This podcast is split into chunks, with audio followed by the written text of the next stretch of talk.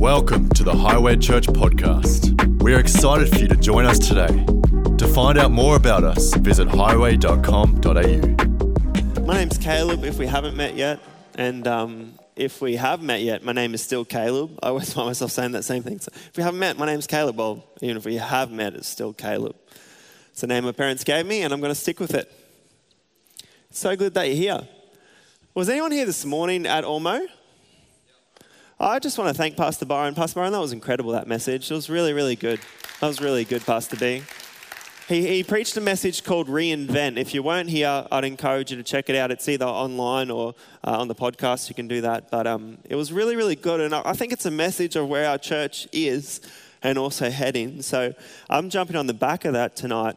And I've titled this message, Reinvent Discipleship. Um... This sort of discipleship has been a real focus of us, and that's why I read that scripture, because that one line in Ephesians four, verse twelve, to equip the saints for the work of the ministry, equip the saints for the work of the ministry. That's what the job of the church is to do, the organization of the church. And we are the people make up the church, and we're all called to minister in every part of our world. But the best way I can describe this discipleship word is with another word that I know pretty well. It's called apprenticeship. Who here has done an apprenticeship or anything? This kind of sparked this thought from me from this book that I was reading from this guy, Dallas Willard. It was about spiritual formation, and he and he threw in this statement and this phrase, and it kind of just rolled off his tongue. But you know those moments when you're reading something and you're like, oh, wow, that's awesome. He just said, oh, yeah, and as we become an apprentice of Jesus, or something like this, in instant, I was like, whoa. Apprentice of Jesus. That, and it's kind of just sparked all these thoughts in my mind, and I was sort of thinking about it for a couple of weeks, and then I read another book from a different guy called John Mark Comer, and he said the same phrase. He said, and then when I became an apprentice of Jesus, and I was like, oh wow, I love this language, this apprentice of Jesus. I did an apprenticeship, for those of you that don't know, uh, it took me five years, I don't know why. Um, normally about four, I, I decided as a seventeen-year-old kid to sign up to do an extra year because I was a sucker for punishment. Nah, nah. I sort of, I finished school. I didn't really know what to do with myself. And I remember as a seventeen-year-old kid thinking, five years, that's like a lifetime away. Five, how long is that? Five years. Now I have a six-year-old son. It's like, I felt like six years has gone like that. Yet at seventeen, five years feels like forever and ever. It feels like an eternity. And this idea around apprenticeship has been so stuck in my mind. You see, sometimes it seems like we want to know what God knows. We want to know everything about God, but we rarely want to do what he did or be what he was like or do what he wills. The power of Christianity is not in our doctrine, no matter how good it is. The power of Christianity cannot be in our theology alone, no matter how sound that is. I believe the power of our Christianity is always in the application. I think that's why this apprenticeship language sticks out so well, because it's not that we sat in a university lecture and now we know everything there is about God. No, but that's we get to get our hands dirty. We get to be a part of this, that we sort of co-labor with God and the Holy Spirit in affecting Christianity to our world. It's like this Bible I have here. Like I can sit this on my shelf at home or in my office on the bookshelf, and I can go, awesome, I have the best Bible in the world. It's gold edging. Jesus' words are in red. It's all the favorite things. This is the new King, King James Version because it's the one I like at the moment. I can have an epic Bible, but unless I open it, it's pointless. I can open my Bible and I can read it and I can become smarter and more intellectual and I can win more conversations with myself in my own head. Can I get na- who does that? I can really seriously sort out myself, but unless I apply it, What, what good is this knowledge? What good is this text unless we're actually willing to apply it? Jesus also in his early life was an apprentice as well. The Greek word in the New Testament is tekton, T E K T O N, tekton. You know, a lot of us transl- translate that to a carpenter. Other people think it could be a, a woodworker or a, like a stonemason, sort of a stone worker. But Jesus did an apprenticeship, most likely with his earthly dad, Joseph, when he was a young man. He was an apprentice as well. I think this influenced the way that Jesus taught. It's, I think it infiltrated the Gospels. I don't know if you can see that, how he taught there, if you've ever done anything like this, but it's definitely the way he taught through his parables. And it wasn't just knowledge that he received in the temple or a learning institution of the day, but it was every moment life presented, Jesus turned it into like a case study for those that were nearby. An apprentice doesn't simply become like book smart or head smart, but they learn the practical application of those skills. Can I get an amen?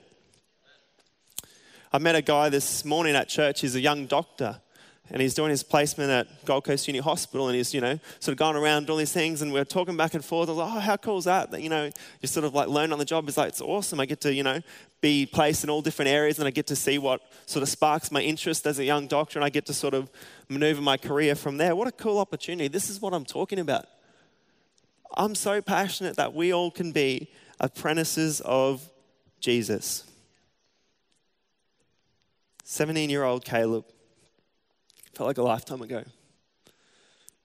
One of the things my apprenticeship taught me was perseverance.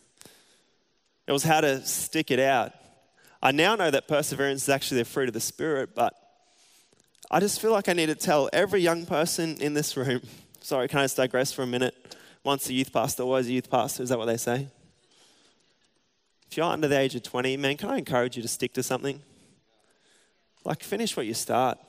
It may not be where you want to end up. It may not be your dream career. It may not look as good as all your friends on Instagram, but there's just power in perseverance and finishing something. What you're doing right now doesn't have to be where you end up. Can I get an amen? I felt I learned a lot of perseverance in doing an apprenticeship. Five years, it was never ultimately what I wanted to do. I always felt like I was supposed to be working in a church full time, and it was that awkward. What are you doing in between? In between now? And then in between a seventeen-year-old kid and hopefully someone that may have enough life experience that someone might just listen to. I think we finish what we start. Paul in Galatians five, when he's talking about the fruits of the Spirit, he, he calls perseverance long-suffering. Do you know what that means? It means you get to suffer for a long time. That's honestly what an apprenticeship is. It was awesome. I remember my first day of my apprenticeship, I...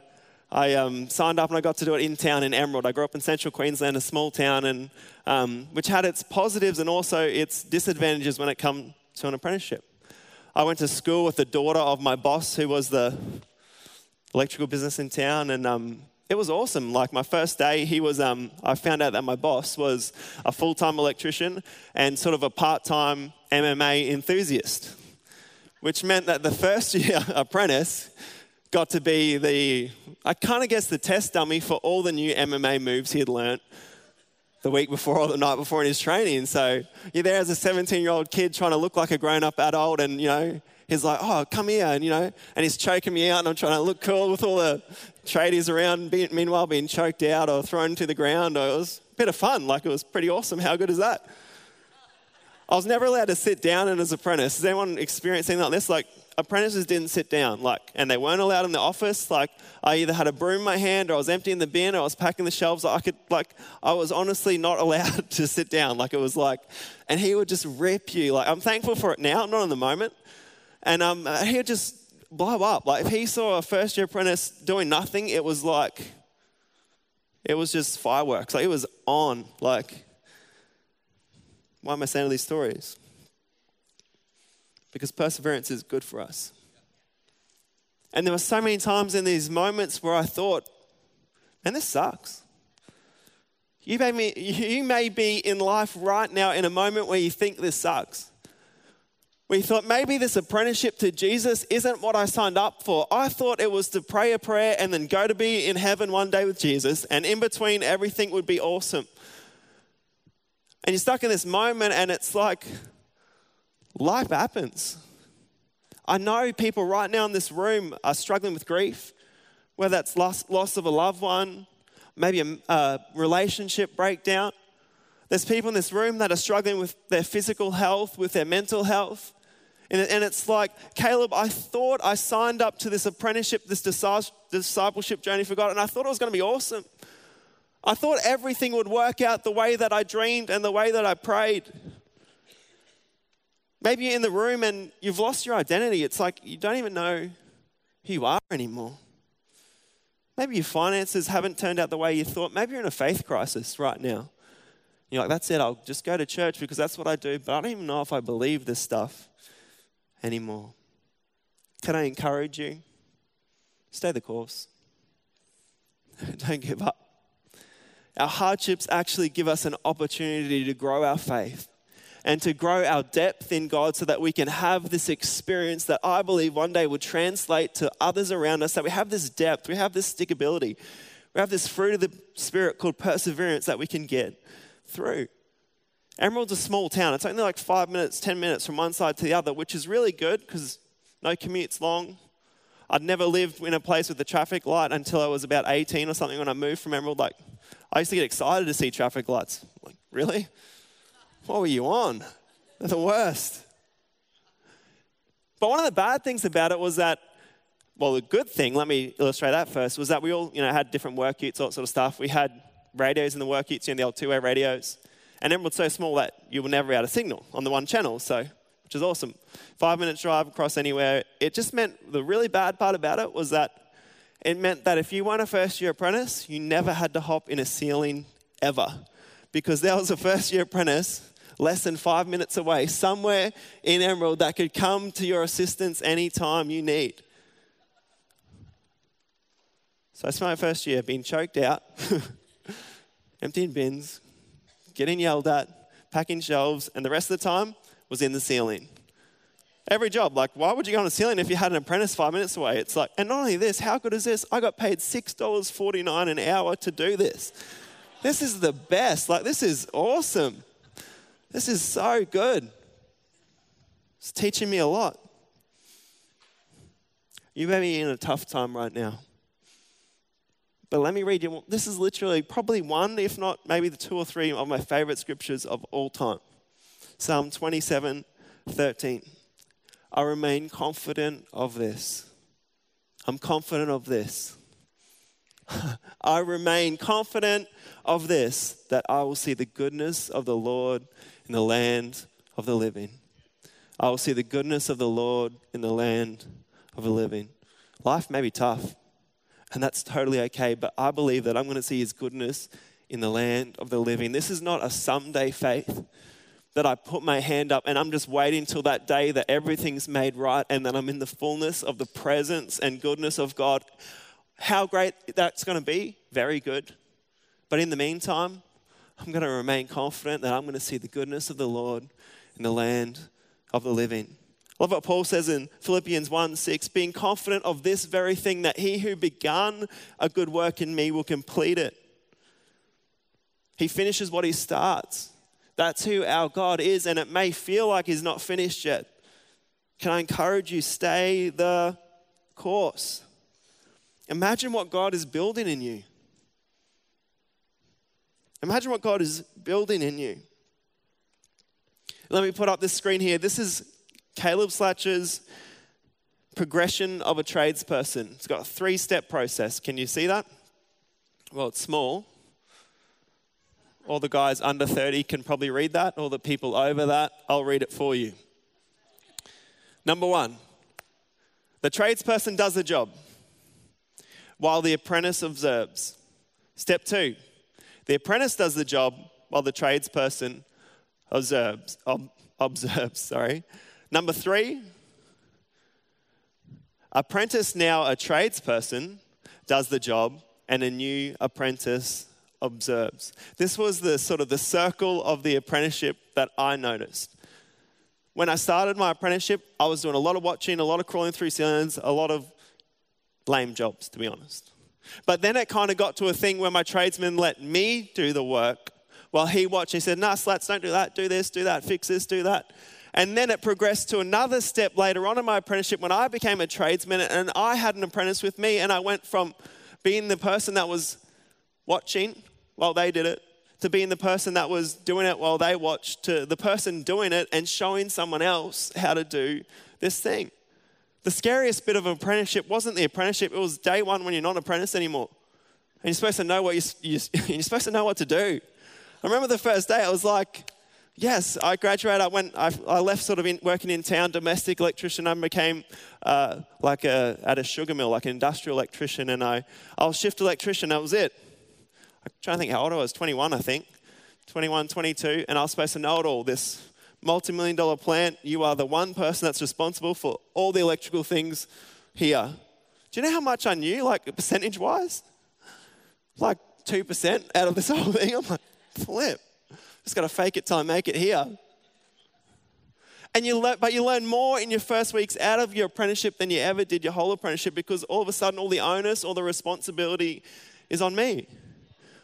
What if this progression was also the progression of us in our faith for, with God? That I am where I am tonight because I had a young person that was a couple years older than me that believed in me. And he called, he said, Caleb, there's a call of God in your life.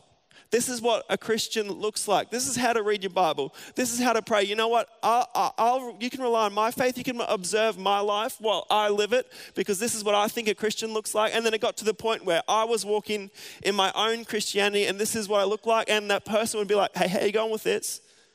Have you been reading your Bible? Yeah, are you growing in your faith? And I'm like, yeah, I think so, I am. And then it got to a point where I was a Christian, where I knew what I knew, and I don't, I still don't know it all, don't get me wrong, but then it was all of a sudden that I wanted to get someone else in my world. I wanted my friends at school, and I, I wanted the people around me to experience God that I did, so I started inviting them, hey, come. Man, I've experienced something at youth ministry, I've experienced something at church, and this is who I am now, man. Observe my life while I live it, and then one day. And that was the progression. It was this three-step process of that's what discipleship was to me. It was like an apprenticeship. Paul says this crazy statement. He says, imitate me just as I imitate Christ. Who could honestly say that tonight? I'd be a bit nervous. How about you? I'd be a bit reluctant. I'd be a bit hesitant to say that about every season that I come through. Another thing I noticed about my apprenticeship was that there, there came a time where I had to be profitable. I, I'll try and help you understand what I'm trying to go through. I hope this comes across, but as a first year, yeah, it might have been good to sweep the workshop. But when you have to start paying someone more than six dollars and forty-nine cents, they actually need to be profitable for the business. They actually need to add value to the team. They need to do something. They need to make something of themselves. And as Christians, can I encourage us? We have a whole world. Like, I'm not saying that I never want to be someone that graduates from sleep in the workshop. And I will serve in church till I'm dead. That's a given. If I see a bin, man, I'm on it. Because that's the ownership and the love that I have for this house and the house of God. Because that's what the church is. But you know what? There comes a time where I want to change our world outside of here. Well, I want to be profitable for God, where I say, God, I am so thankful for the opportunity that you've given me. God, give me an opportunity. Show me, Lord, people in my life. Show me something outside of my little bubble and my little huddle. God, help me to influence a life for you. Just like Jess's story tonight. There comes a time where you have to be profitable. There comes a time in all of our lives we have to step out of home. Maybe we have to walk out of the classroom, step out of the workshop, walk through the doors of church and make something of our lives. If we don't, we'll never become tradespeople. We'll never become true disciples. We'll kind of be those people that just kind of hang, hung around Jesus. Like the rich young ruler that, you know, went away sad because he wasn't willing to give up all that he had and all that he wanted to follow Jesus. The other disciples would leave everything to follow him. The other thing working in a trade taught me is this. It, it taught me that work only continues as long as someone is willing to pay the cost. Work only continues as long as someone is willing to pay the cost. An example. I don't know. I need to fix this lectern here. This perspex has actually got a bit of a crack in it, assumingly from youth. They'll blame the women. They will blame the women's ministry, but it's definitely from youth. I won't tell them what happened to the old pulpit. Dan, you're safe. Pastor Byron probably doesn't even know it's not behind that black wall anymore.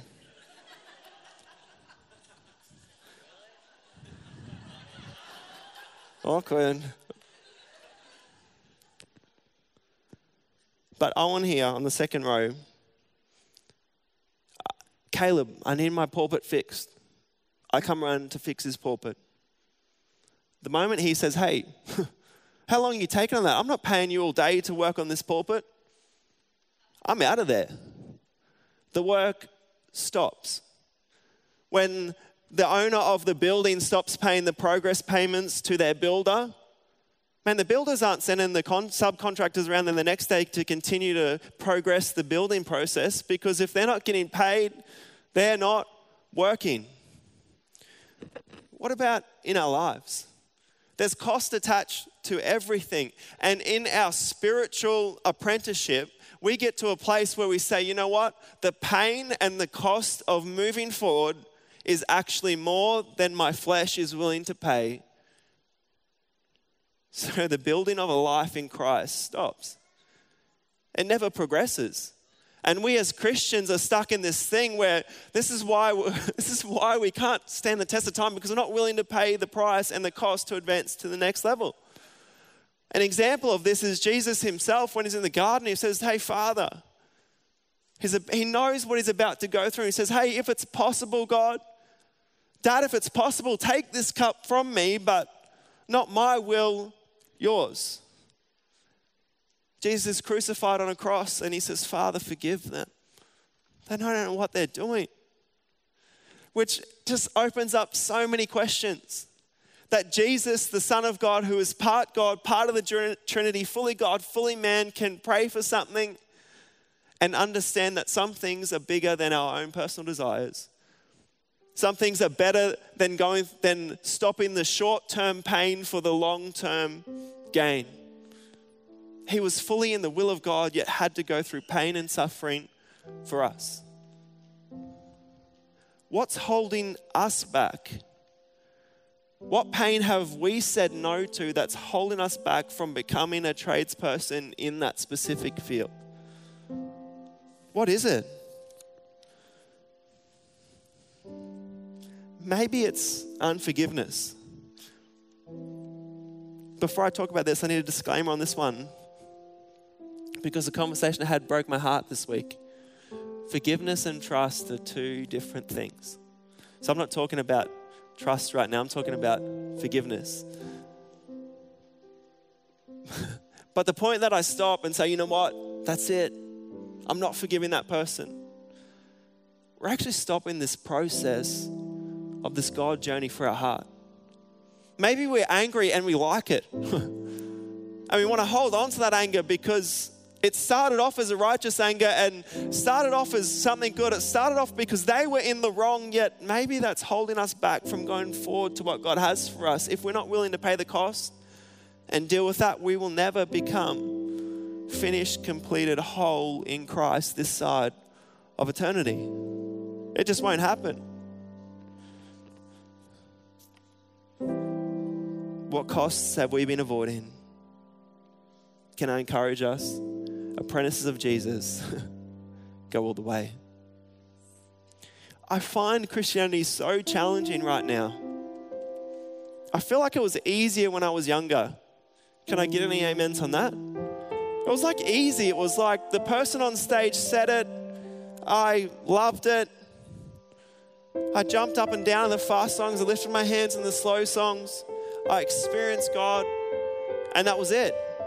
It was simple, but the longer I journey with God, the more I realize that it's confronting, because I can't stay the same Caleb I used to be anymore. Our world is shifting so fast, and I'm saying, God, where are you in this? Holy Spirit, can you lead me and can you prompt me every day? Holy Spirit, if I've got opinions and conclusions that aren't from you, God, would you just break down some walls in my mind? God, I'm willing to unlearn some things so that I can move forward into all that you have for me. Christianity is not easy, but it's so good. And it's not until we get to a place where we start to ask these questions that we say, hey, God, you know what? I need you more than I ever did before. You were a great idea back then, but I'm realizing that you're a great companion now. What would it look like if we were apprentices of Jesus that got up every day and said, hey, God, today's a gift from you. Holy Spirit, I give you full opportunity to speak through me, to minister to every part of my life. Holy Spirit, guide my thoughts. Anything that isn't of you, I'm going to try and reject today. I'm going to walk in all that you have for me. Quickly, I'll go through the application is this. Number one, the first thing we have to do is we have to enroll as an apprentice of Jesus. For me as a young person, it looked like praying a prayer. I came down the front of a meeting and I said, hey God, I'm just blown away that you're real. Let's do life together. Step one was that I enrolled in apprenticeship with Jesus. Step two was I started working with him daily. I started opening my Bible, I started to pray, I started to attend church. I found a mentor or a tradesperson to stick with the theme. They spoke into my life. I asked to be prompted by the Holy Spirit. But then step three, I think this is where a lot of us are tonight. We need to hire an apprentice. We need to find someone in our world. Hey, this is great, man. This is awesome. I'm enjoying my relationship with God. I've learned some perseverance along the way. You've brought me through so much. God, I'm confident that I'll see your goodness in the land of the living, but I don't want this just for me anymore. I'm not happy with being in and everyone else being out. I'm not happy with experiencing this and celebrating the wins and the highs and riding the roller coaster of you and not sharing it with someone else. There's moments all around us to equip others. Let's pray. God, I just pray that something that I spoke about tonight, God, that it would have drawn us closer to you. God, I just pray over anyone in this room, God, that wants to start a journey with you tonight. I just pray that you would minister to their heart right now. And God, that you would give them the boldness to come and have a conversation with me after. God, I pray for those of us, God, that are going through trials right now, where life feels like it's hard and, and it, it feels like it wasn't what they thought it would be. God, I just pray, Lord, that they would find you in the midst of their pain, in the midst of their suffering, just like Jesus did on that cross, we pray. And God, I pray for the rest of us, God, that we would see the potential in others in our world. And God, that we would genuinely want the goodness of you, not just for ourselves, but for them as well. In Jesus' name. Everybody said, amen. Why don't you come, babe?